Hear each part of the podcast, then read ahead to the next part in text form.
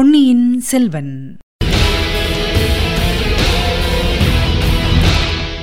வணக்கம். நீங்கள் கேட்டுக்கொண்டிருப்ப தமிழோசை எஃப்எம். இனி நீங்கள் கேட்கலாம் பொன்னியின் செல்வன். வழங்குபவர் உங்கள் அன்பின் முனைவர் ரத்னமாலா புரூஸ். பொன்னியின் செல்வன் பாகம் 3, கொலைவாள், அத்தியாயம் 46. வானதி சிரித்தாள். நந்தி மண்டபத்தில் அமர்ந்து இளவரசரும் குந்தவை தேவியும் பேசிக் கொண்டிருந்த போது, வானதி தூண் ஓரமாக நின்று கேட்டுக்கொண்டிருந்த போது, கால்வாயில் படகில் காத்துக்கொண்டிருந்த பூங்குழலிக்கும் சேந்தன் அமுதனுக்கும் முக்கியமான சம்பாஷணை நடந்து கொண்டிருந்தது. "அமுதா, ஒன்று உன்னை நான் கேட்கப் போகிறேன். உண்மையாக பதில் சொல்வாயா?" என்றாள் பூங்குழலி. "உண்மையை தவிர என் வாயில் வேறு ஒன்றும் வராது பூங்குழலி. அதனாலேதான் 4 நாளாக நான் யாரையும் பார்க்காமலும் பேசாமலும் இருக்கிறேன்" என்றான் அமுதன். "சில பேருக்கு உண்மை என்பதே வாயில் வருவதில்லை. இளவரசருக்கு ஓலை எடுத்துக்கொண்டு இலங்கைக்கு போனானே, அந்த வந்தியத்தேவன் அப்படிப்பட்டவன். ஆனாலும் அவன் ரொம்ப நல்லவன். அவன் யாரையும் கெடுப்பதற்காக பொய் சொன்னதில்லை. உன்னை பற்றி அவன் ஒன்று சொன்னான். அது உண்மையா பொய்யா என்று தெரிந்து கொள்ள விரும்புகிறேன். என்னை பற்றி அவன் உண்மையில்லாததை சொல்வதற்கு காரணம் எதுவும் இல்லை. இருந்தாலும் அவன் சொன்னது என்னவென்று சொல். நீ என்னை பற்றி மிகவும் புகழ்ந்து பேசியதாக சொன்னான். அது முற்றும் உண்மை. நீ என்னிடம் ஆசை வைத்திருப்பதாக சொன்னான். என்னை நீ மணந்து கொள்ள விரும்புவதாக சொன்னான். அவ்விதம் உண்மையில் அவன் சொன்னானா?" "ஆமாமுதா. அவனுக்கு என் நன்றியை தெரிவிக்க வேண்டும்." "எதற்காக?" "நானே உன்னிடம் என் மனதை திறந்து தெரிவித்திருக்க மாட்டேன். அவ்வளவு தைரியம் எனக்கு வந்திராது. எனக்காக உன்னிடம் தூது சொன்னான் அல்லவா, அதற்காக அவனுக்கு நன்றி செலுத்த வேண்டும்." "அப்படியானால் அவன் சொன்னது உண்மைதானா?" "உண்மைதான் பூங்குழலி, அதில் சந்தேகமில்லை." "உனக்கு ஏன் என்னிடம் ஆசை உண்டாயிற்று அமுதா? அன்பு உண்டாவதற்கு காரணம் சொல்ல முடியுமா? யோசித்து பார்த்து சொல்லேன். ஏதாவது ஒரு காரணம் இல்லாமலா இருக்கும்? அன்பு ஏன் ஏற்படுகிறது, எவ்வாறு ஏற்படுகிறது என்று இதுவரை உலகில் யாரும் கண்டுபிடித்து சொன்னதில்லை பூங்குழலி. ஒருவருக்கொருவர் அழகை பார்த்து ஆசை கொள்வதில்லையா? அழகை பார்த்து ஆசை கொள்வதுண்டு, மோகம் கொள்வதும் உண்டு. ஆனால் அதை உண்மையான அன்பு என்று சொல்ல முடியாது. அது நிலைத்திருப்பதும் இல்லை. சற்றுமுன் வந்தியத்தேவன் என்று சொன்னாயே, அவன் என்னை பார்த்தவுடன் என்னிடம் சிநேகம் கொண்டு விட்டான். அவனுக்காக நான் என் உயிரையும் கொடுக்க சித்தமாயிருந்தேன். என் அழகை பார்த்தா என்னிடம் அவன் சிநேகமானான். ஆனால் உன் சிநேகிதன் என் அழகை பற்றி ரொம்ப ரொம்ப வர்ணித்தான் இல்லையா? உன் அழகை பற்றி வர்ணித்தான். ஆனால் உன்னிடம் ஆசை கொள்ளவில்லை. பழுவூர் ராணியின் அழகை பற்றி 100 பங்கு அதிகம் வர்ணித்தான். அவளிடம் அன்பு கொள்ளவில்லை. அதன் காரணம் எனக்கு தெரியும்." "அது என்ன?" "அதோ இளவரசருடன் பேசிக் கொண்டிருக்கும் இளைய பிராட்டியிடம் அந்த வீரனின் மனம் சென்றுவிட்டதுதான் காரணம்." "இதிலிருந்தே அழகுக்கும் அன்புக்கும் சம்பந்தமில்லை என்று ஏற்படவில்லையா?" "அது எப்படி ஏற்படுகிறது? இளைய பிராட்டியை விட நான் அழகி என்றா சொல்லுகிறாய்?" "அதில் என்ன சந்தேகம் பூங்குழலி? பழையாறை இளைய பிராட்டியைக் காட்டிலும், அதோ தூண்மறைவில் நிற்கும் கொடும்பாளூர் இளவரசியைக் காட்டிலும் நீ எத்தனையோ மடங்கு அழகி. மோகினியின் அவதாரம் என்று பலரும் புகழும் பழுவூர் இளையராணியின் அழகும் உன் அழகுக்கு இணையாகாது. இப்படிப்பட்ட தெய்வீகமான அழகுதான் எனக்கு சத்ருவாயிருக்கிறது. அதனாலேயே என் மனத்தில் பொங்கி குமுறும் அன்பை என்னால் உன்னிடம் வெளியிடவும் முடியவில்லை. வானுலக தேவர்களும் மண்ணுலகத்தின் மன்னாதி மன்னர்களும் விரும்பக்கூடிய அழகியாகிய நீ எனக்கு எங்கே கிட்டப்போகிறாய் என்ற பீதி என் மனத்தில் குடிக்கொண்டிருக்கிறது." பூங்குழலி சற்று யோசனையில் ஆழ்ந்திருந்துவிட்டு, "அமுதா, உன் பேரில் எனக்கு ஆசையில்லை என்று நான் சொல்லிவிட்டால் நீ என்ன செய்வாய்?" என்று கேட்டாள். "சில நாட்கள் பொறுமையுடன் இருப்பேன். உன் மனம் மாறுகிறதா என்று பார்ப்பேன்." "அது எப்படி மாறும்? மனிதர்கள் மனது விசித்திரமானது. சில சமயம் நம் மனத்தின் அந்தரங்கம் நமக்கே தெரியாது. புறம்பான காரணங்களினால் மனம் பிரம்மையில் ஆழ்ந்திருக்கும். பிரம்மை நீங்கியதும் உண்மை மனம் தெரிய வரும். சரி, பொறுத்திருந்து பார்ப்பாய். அப்படியும் என் மனத்தில் மாறுதல் ஒன்றும் ஏற்படாவிட்டால் உன்னிடம் வைத்த ஆசையை நான் போக்கிக் கொள்ள முயல்வேன்." "அது முடியுமா?" "முயன்றால் முடியும். கடவுளிடம் மனத்தை செலுத்தினால் முடியும். நம் பெரியோர் பகவானிடம் பக்தி செலுத்தித்தான் மனத்தை கட்டுப்படுத்திக் கொண்டார்கள்." "அமுதா, நீ என்னிடம் வைத்திருக்கும் அன்பு உண்மையான அன்பு என்று எனக்கு தோன்றவில்லை." "ஏன் அப்படி சொல்கிறாய்? உண்மை அன்பின் அடையாளம் என்ன?" "என்னிடம் உனக்கு உண்மை அன்பு இருந்தால் நான் உன்னை மறுதளித்ததும் என்னை கொன்றுவிட வேண்டும் என்று உனக்கு தோன்றும். உனக்கு பதிலாக நான் வேறு யாரிடமாவது அன்பு வைப்பதாக தெரிந்தால் அவரையும் கொன்றுவிட வேண்டுமென்று நீ கொதித்தெழுவாய்." "பூங்குழலி, நான் கூறியது தெய்வீகமான சத்வ குணத்தை சேர்ந்த அன்பு.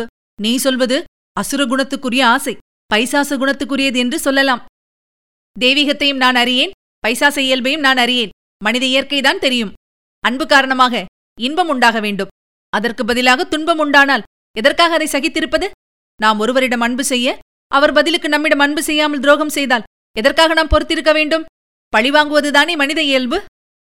இல்லை பூங்குழலி, பழிவாங்குவது மனித இயல்பு அல்ல, அது ராட்சச இயல்பு. ஒருவரிடம் நாம் அன்பு வைத்திருப்பது உண்மையானால் அவருடைய சந்தோஷம் நமக்கும் சந்தோஷம் தர வேண்டும்.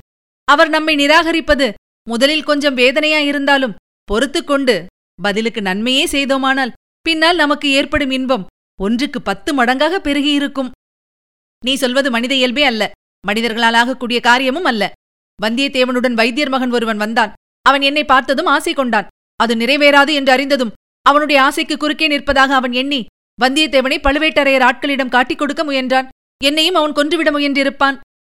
அப்படியானால் அவன் மனித குலத்தை சேர்ந்தவன் அல்ல, கொடிய அசுர குலத்தை சேர்ந்தவன். அதோ கொடும்பாளூர் இளவரசி நிற்கிறாள். அவள் பொன்னியின் செல்வருக்கு தன் உள்ளத்தை பறிகொடுத்திருக்கிறாள். பொன்னியின் செல்வர் அவளை ஏற்றுக்கொள்ளாவிட்டால் அவள் என்ன செய்வாள்? நிச்சயமாக பொன்னியின் செல்வருக்கு விஷம் வைத்து கொல்ல முயல்வாள். அவருடைய மனத்தை வேறு எந்த பெண்ணாவது கவர்ந்து விட்டதாக அறிந்தால் அவளையும் கொல்ல முயல்வாள். ஒரு நாளும் நான் அப்படி நினைக்கவில்லை பூங்குழலி. சாத்வீகமே உருக்கொண்ட வானதி அப்படி ஒரு நாளும் செய்ய முயலமாட்டாள். இருக்கலாம், நானாயிருந்தால் அப்படித்தான் செய்ய முயலுவேன். உன்னை கடவுள் மன்னித்து காப்பாற்ற நான் பிரார்த்தித்து வருவேன். கடவுள் என்னை மன்னிப்பது? நான் தான் கடவுளை மன்னிக்க வேண்டும். நீ தெய்வ அபச்சாரம் செய்வதையும் கடவுள் மன்னிப்பார். அமுதா, நீ உத்தமன். என் பெரிய அத்தையின் குணத்தைக் கொண்டு பிறந்திருக்கிறாய். அது என்ன விஷயம்? திடீரென்று புதிதாக ஏதோ சொல்கிறாயே? என் பெரிய அத்தை இறந்து போய்விட்டதாக நம் குடும்பத்தார் சொல்லிக் கொண்டிருக்கிறார்கள் அல்லவா? யாரை சொல்கிறாய்? என் தாய்க்கும் உன் தந்தைக்கும் உடன் பிறந்த மூத்த சகோதரியைத்தானே? ஆம், அவள் உண்மையில் இறந்துவிடவில்லை. நானும் அப்படித்தான் பராபரியாக கேள்விப்பட்டேன். அவள் இலங்கை தீவில் இன்றைக்கும் பைத்தியக்காரியைப் போல அலைந்து கொண்டிருக்கிறாள். குடும்ப சாபக்கேட்டுக்கு யார் என்ன செய்ய முடியும்? அவள் இன்று பைத்தியக்காரியைப் போல் அலைவதற்கு குடும்ப சாபம் மட்டும் காரணமல்ல, சோழ குலத்தை சேர்ந்த ஒருவனின் நம்பிக்கை துரோகம்தான் அதற்கு காரணம். என்ன என்ன? இளம் பிராயத்தில் என் அத்தை இலங்கைக்கு அருகில் ஒரு தீவில் வசித்து வந்தாள். அவளை சோழ ராஜகுமாரன் ஒருவன் காதலிப்பதாக பாசாங்கு செய்தான். அவள் நம்பிவிட்டாள். பிறகு அந்த ராஜகுமாரன் இளவரசு பட்டம் சூட்டிக் கொண்டதும் அவளை நிராகரித்து விட்டான். இதெல்லாம் உனக்கு எப்படி தெரிந்தது பூங்குழலி? என் ஊமை அத்தையின் சமிக்ஞை பாஷை மூலமாகவே தெரிந்து கொண்டேன். இன்னொன்று சொல்கிறேன் கேள். சில காலத்துக்கு முன்பு பாண்டிய நாட்டார் சிலர் இங்கே வந்திருந்தார்கள். என் அத்தையை வஞ்சித்த ராஜகுலத்தினரை பழிக்கு பழி வாங்குவதற்கு என் உதவியை கோரினார்கள். அப்போதுதான் என் அத்தையின் கதையை அறிந்திருந்த எனக்கு ரத்தம் கொதித்துக் கொண்டிருந்தது. அவர்களுடன் சேர்வதென்றே முடிவு செய்துவிட்டேன். அச்சமயம் என் பெரிய அத்தையின் மனப்போக்கை அறிந்து கொண்டேன். அவள் தனக்கு துரோகம் செய்தவனை மன்னித்ததும் இல்லாமல் அவனுக்கு இன்னொரு மனைவி மூலம் பிறந்த பிள்ளையை பல தடவை காப்பாற்றினாள் என்று அறிந்தேன். பிறகு பாண்டிய நாட்டாருடன் சேரும் எண்ணத்தை விட்டுவிட்டேன். நீ சொல்கிறபடி என் அத்தையின் அன்பு தெய்வீகமான அன்புதான். ஆனால் என் அத்தையைப் போல் நான் இருக்க மாட்டேன். பின்னே என் செய்வாய்? என்னை எந்த ராஜகுமாரனாவது வஞ்சித்து மோசம் செய்தால் பழிக்கு பழி வாங்குவேன். அவனையும் கொல்வேன். அவனுடைய மனத்தை என்னிடமிருந்து அபகரித்தவளையும் கொல்லுவேன். பிறகு நானும் கத்தியால் குத்திக் கொண்டு செத்துப் போவேன். கடவுளே, என்ன பயங்கரமான பேச்சு பேசுகிறாய்! அமுதா, 2 வருஷமாக என் மனத்திலுள்ள கொதிப்பை நீ அறிய மாட்டாய். அதனால் இப்படி சாத்வீக உபதேசம் செய்கிறாய். உன் அத்தைக்கு இல்லாத கொதிப்பு உனக்கென்ன வந்தது? அது என் அத்தையின் சமாச்சாரம். இது என் சமாச்சாரம்.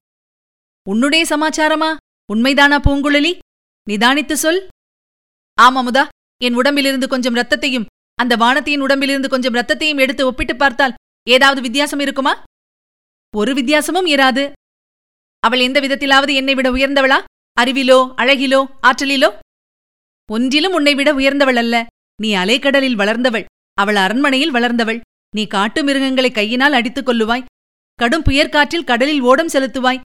கடலில் கை சளைத்து தத்தளிக்கிறவர்களை காப்பாற்றுவாய். வானதியோ கடல் அலையைக் கண்டே பயப்படுவாள். வீட்டு பூனையைக் கண்டு பீதி கொண்டு அலறுவாள்.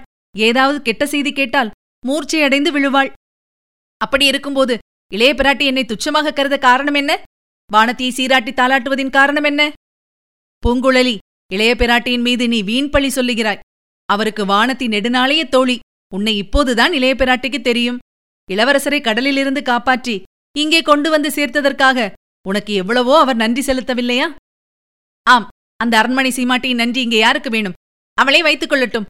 அமுதா, இளவரசரை படகிலேற்றிக் கொண்டு திரும்ப புத்தவிகாரத்துக்கு போக வேண்டுமாயிருந்தால் நீ மட்டும் படகை செலுத்திக் கொண்டு போ. நான் வந்தால் ஒருவேளை வேண்டுமென்றே படகை கவிழ்த்தாலும் கவிழ்த்து விடுவேன். ஒரு நாளும் நீ அப்படி செய்ய மாட்டாய் பூங்குழலி. இளவரசர் என்ன குற்றம் செய்தார்? அவர் ஏறியுள்ள படகை நீ கவிழ்ப்பதற்கு? அமுதா, எனக்கு பைத்தியம் பிடித்திருக்கிறது. என் சித்தம் என் சுவாதீனத்தில் இல்லை. என் அத்தைக்கு இவர் தந்தை செய்த துரோகத்தை நினைத்து படகை கவிழ்த்தாலும் கவிழ்த்து விடுவேன். நீயே படகை விட்டுக் கொண்டு போ. அப்படியே ஆகட்டும். நானே இளவரசரை கொண்டு போய் விட்டு வருகிறேன். நீ என்ன செய்வாய்? நான் வானதியை பின்தொடர்ந்து சென்று அவள் தலையில் ஒரு கல்லை தூக்கி போடுவேன். இவ்விதம் கூறிக்கொண்டே பூங்குழலி குனிந்து கால்வாயின் கரையில் கிடந்த ஒரு கூழாங்கல்லை எடுத்தாள். அச்சமயம் கால்வாயின் கரையிலிருந்த அடர்த்தியான தென்னந்தோப்புக்குள்ளிருந்து கம்பீரமான ராஜ ரிஷபம் ஒன்று வெளியேறி வந்தது. அதை பார்த்த பூங்குழலி தன் கோபத்தை அக்காளையின் மேல் காட்ட எண்ணி கூழாங்கல்லை அதன் பேரில் விட்டறிந்தாள். அந்த கூழாங்கல் ரிஷபராஜனின் மண்டை மீது விழுந்தது. காளை ஒரு தடவை உடம்பை சிலிர்த்து கொண்டது. கல் வந்த திசையை உற்று பார்த்தது. ஐயோ பூங்குழலி, இதென்ன காரியம்? மாட்டின் மீது கல்லை விட்டறியலாமா என்றான் அமுதன். எரிந்தால் என்ன? வாயில்லாத ஜீவனாயிற்றே, அதற்கு தன்னை பாதுகாத்துக் கொள்ளவும் தெரியாதே. என் குலத்தில் வாயில்லாத ஊமைப்பெண் ஒருத்தி இருந்தாள். அவளுடைய மனத்தை புண்படுத்தியவர்களை என்ன செய்வது? அவள் தன்னைத்தானே பாதுகாத்துக் கொள்ள முடியாமையால்தானே அவளை அரசகுமாரன் ஒருவன் வஞ்சித்து அவளுடைய வாழ்க்கையை பாழாக்கினான். உன் அத்தைக்கு யாரோ செய்த அநீதிக்கு இந்த மாடு என்ன செய்யும்? இந்த மாடு அப்படியொன்றும் நிராதரவான பிராணி அல்ல. இதற்கு கூரிய கொம்புகள் இருக்கின்றன. தன்னை தாக்க வருபவர்களை இது முட்டித் தள்ளலாம். காது கேளாத, பேச முடியாத, உலகமறியாத ஏழை பெண்ணால் என்ன செய்ய முடியும்? என்னிடம் அப்படி ஒரு ராஜகுமாரன் நடந்து கொண்டால் நான் அவனை லேசில் விடமாட்டேன். லேசில் விடமாட்டாய். காளை மாட்டின் மேல் கல்லை எடுத்தெறிவாய். அதுவும் கால்வாயில் படகிலிருந்து கொண்டு. மாடு உன்கிட்டே வந்து உன்னை முட்ட முடியாதல்லவா? என்னை முட்ட முடியாவிட்டால் வேறு யாரையாவது அந்த காளை முட்டி தள்ளட்டுமே. உனக்கு யார் மேலோ உள்ள கோபத்தை இந்த காளையின் பேரில் காட்டியது போலல்லவா? இவர்களுடைய சம்பாஷணையை என்னவோ அந்த ரிஷபத்தினால் அறிந்து கொள்ள முடியவில்லை. ஆனால் பூங்குழலி கூறியது போலவே கிட்டத்தட்ட அது செய்துவிட்டது. கால்வாயில் இறங்கி படகிலிருந்த பூங்குழலியின் மீது அது தன் கோபத்தை காட்ட முடியவில்லை. திரும்பி துள்ளி குதித்துக் கொண்டு சென்றது. அச்சமயம் வானதி தென்னந்தோப்பின் மறுபுறத்தில் இருந்த பல்லக்கி நோக்கி தனியாக போய்க் கொண்டிருந்தாள். அவளுடைய உள்ளம் குதூகலத்தினால் துள்ளி குதித்துக் கொண்டிருந்தது. எதிரில் துள்ளி குதித்துக் கொண்டு வந்த ரிஷபராஜனை பார்த்ததும் முதலில் அவள் குதூகலம் அதிகமாயிற்று. ஆனால் ரிஷபராஜன் தலையை குனிந்து கொண்டு, கொம்பை நீட்டிக்கொண்டு, வாலை தூக்கிக் கொண்டு தன்னை நோக்கி வருவதைக் கண்டதும் பயந்து போனாள். கால்வாய்க்கரையை நோக்கி திரும்பி ஓடி வருவதைத் தவிர வேறு வழியில்லை. நந்தி மண்டபத்துக்கு வெகு சமீபத்தில் கால்வாய்க்கரைக்கு அவள் வந்துவிட்டாள். அப்புறம் மேலே செல்ல முடியவில்லை. ஏனெனில் கரையிலிருந்து கால்வாய் ஒரே கிடுகிடு பள்ளமாயிருந்தது. கரையோரமாக நந்தி மண்டபத்துக்கு வரலாம் என்று திரும்பினாள். அச்சமயம் ரிஷபம் அவளுக்கு வெகு சமீபத்தில் வந்திருந்தது. பின்புறமாக நகர்ந்து கால்வாயில் விழுவதைத் தவிர வேறு மார்க்கம் ஒன்றுமில்லை. அப்போதுதான் ஐயோ ஐயோ, அக்கா அக்கா என்று அவள் கத்தினாள். வானதியின் அந்த அபயக்குரல் பொன்னியின் செல்வன், குந்தவை இவர்களின் காதில் வந்து விழுந்தது. வானதியின் அபயக்குரல் வந்த திசையை பொன்னியின் செல்வனும் குந்தவையும் திடுக்கிட்டு நோக்கினார்கள். அவர்கள் இருந்த நந்தி மண்டபத்துக்கு சற்று தூரத்தில் கால்வாயின் உயரமான கரையில் வானதி தோன்றினாள். கால்வாயின் பக்கம் அவள் முதுகு இருந்தது. அவள் தனக்கு எதிரே ஒரு பயங்கரமான பொருளை பார்ப்பவள் போல காணப்பட்டாள். அவளை அவ்விதம் பயங்கரப்படுத்தியது என்னவென்பது மறுகணமே தெரிந்துவிட்டது. அம்மா என்ற கம்பீரமான குரல் கொடுத்து கொண்டு அவளுக்கு எதிரில் ரிஷபராஜன் தோன்றினான். இன்னும் ஒரு அடி வானதி பின்னால் எடுத்து வைத்தால் அவள் கால்வாயில் விழ வேண்டியதுதான். பின்னால் நகருவதைத் தவிர அவளுக்கு வேறு வழியும் இல்லை. இதையெல்லாம் அருள்மொழிவர்மர் பார்த்த தட்சணமே அறிந்து கொண்டார். உடனே நந்தி மண்டபத்தின் படிக்கட்டிலிருந்து கால்வாயில் குதித்து மின்னலைப் போல் பாய்ந்து ஓடினார். வானதி கால்வாயின் கரையிலிருந்து விழுவதற்கும் அருள்மொழிவர்மர் கீழே ஓடிப்போய் சேர்வதற்கும் சரியாக இருந்தது. கால்வாயின் தண்ணீரில் வானதி தலைக்குப்புற விழுந்து விடாமல் இரு கரங்களாலும் அவளை தாங்கி பிடித்துக் கொண்டார். வானதிக்கு நேருவதற்கு இருந்த அபாயத்தை அறிந்து ஒரு கணம் குந்தவை உள்ளம் பதைத்து துடிதுடித்தாள். மறுகணம் அருள்மொழிவர்மர் அவளை தாங்கிக் கொண்டதை பார்த்து மகிழ்ச்சி கடலில் ஆழ்ந்தாள். வேலும் வாளும் வீசி வஜ்ராயுதம் போல் வலுப்பெற்றிருந்த கைகளில் துவண்ட கொடியைப் போல் கிடந்த வானதியை தூக்கிக் கொண்டு அருள்மொழிவர்மர் குந்தவையின் அருகில் வந்தார். அக்கா, இதோ உன் தோழியை வாங்கிக்கொள். கொடும்பாளூர் வீரவேளிர் குலத்தில் இந்த பெண் எப்படித்தான் பிறந்தாளோ தெரியவில்லை என்றார். தம்பி, இதென்ன காரியம் செய்தாய்? கல்யாணமாகாத கன்னிப்பெண்ணை நீ இப்படி கையினால் தொடலாமா என்றாள் குந்தவை. கடவுளே, அது ஒரு குற்றமா? பின்னே இவள் தண்ணீரில் தலைகீழாக விழுந்து முழுகியிருக்க வேண்டும் என்கிறாயா? நல்ல வேளை இவளை நான் தாங்கி பிடித்தது இவளுக்கு தெரியாது. விழும்போதே மூர்ச்சையாகிவிட்டாள். இந்தா பிடித்துக்கொள் என்றார் அருள்மொழிவர்மர். வானதி கலகலவென்று சிரித்தாள்.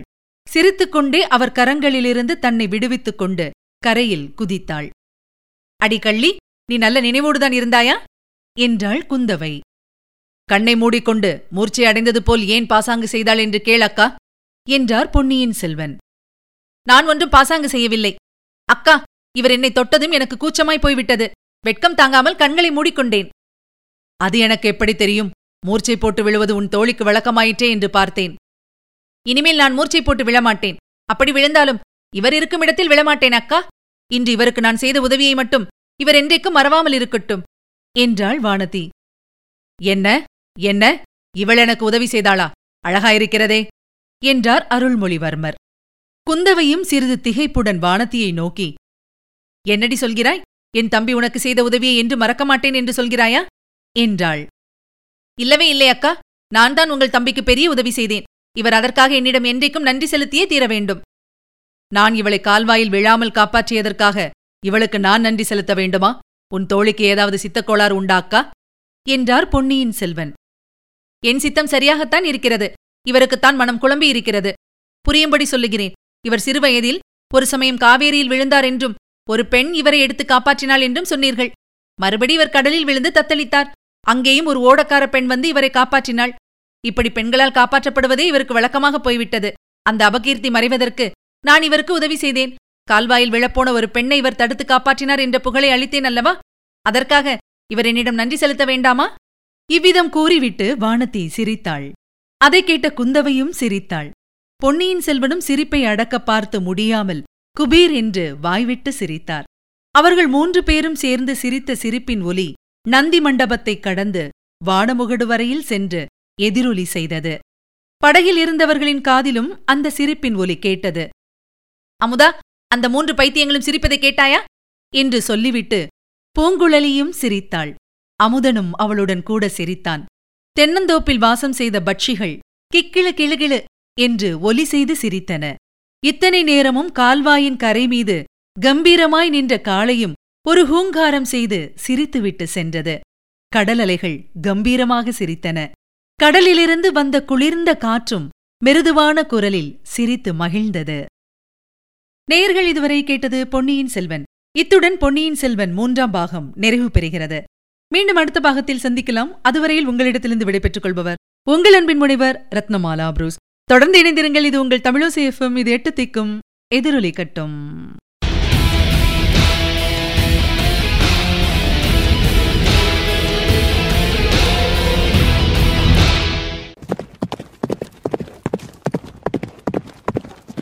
பொன்னியின் செல்வன்.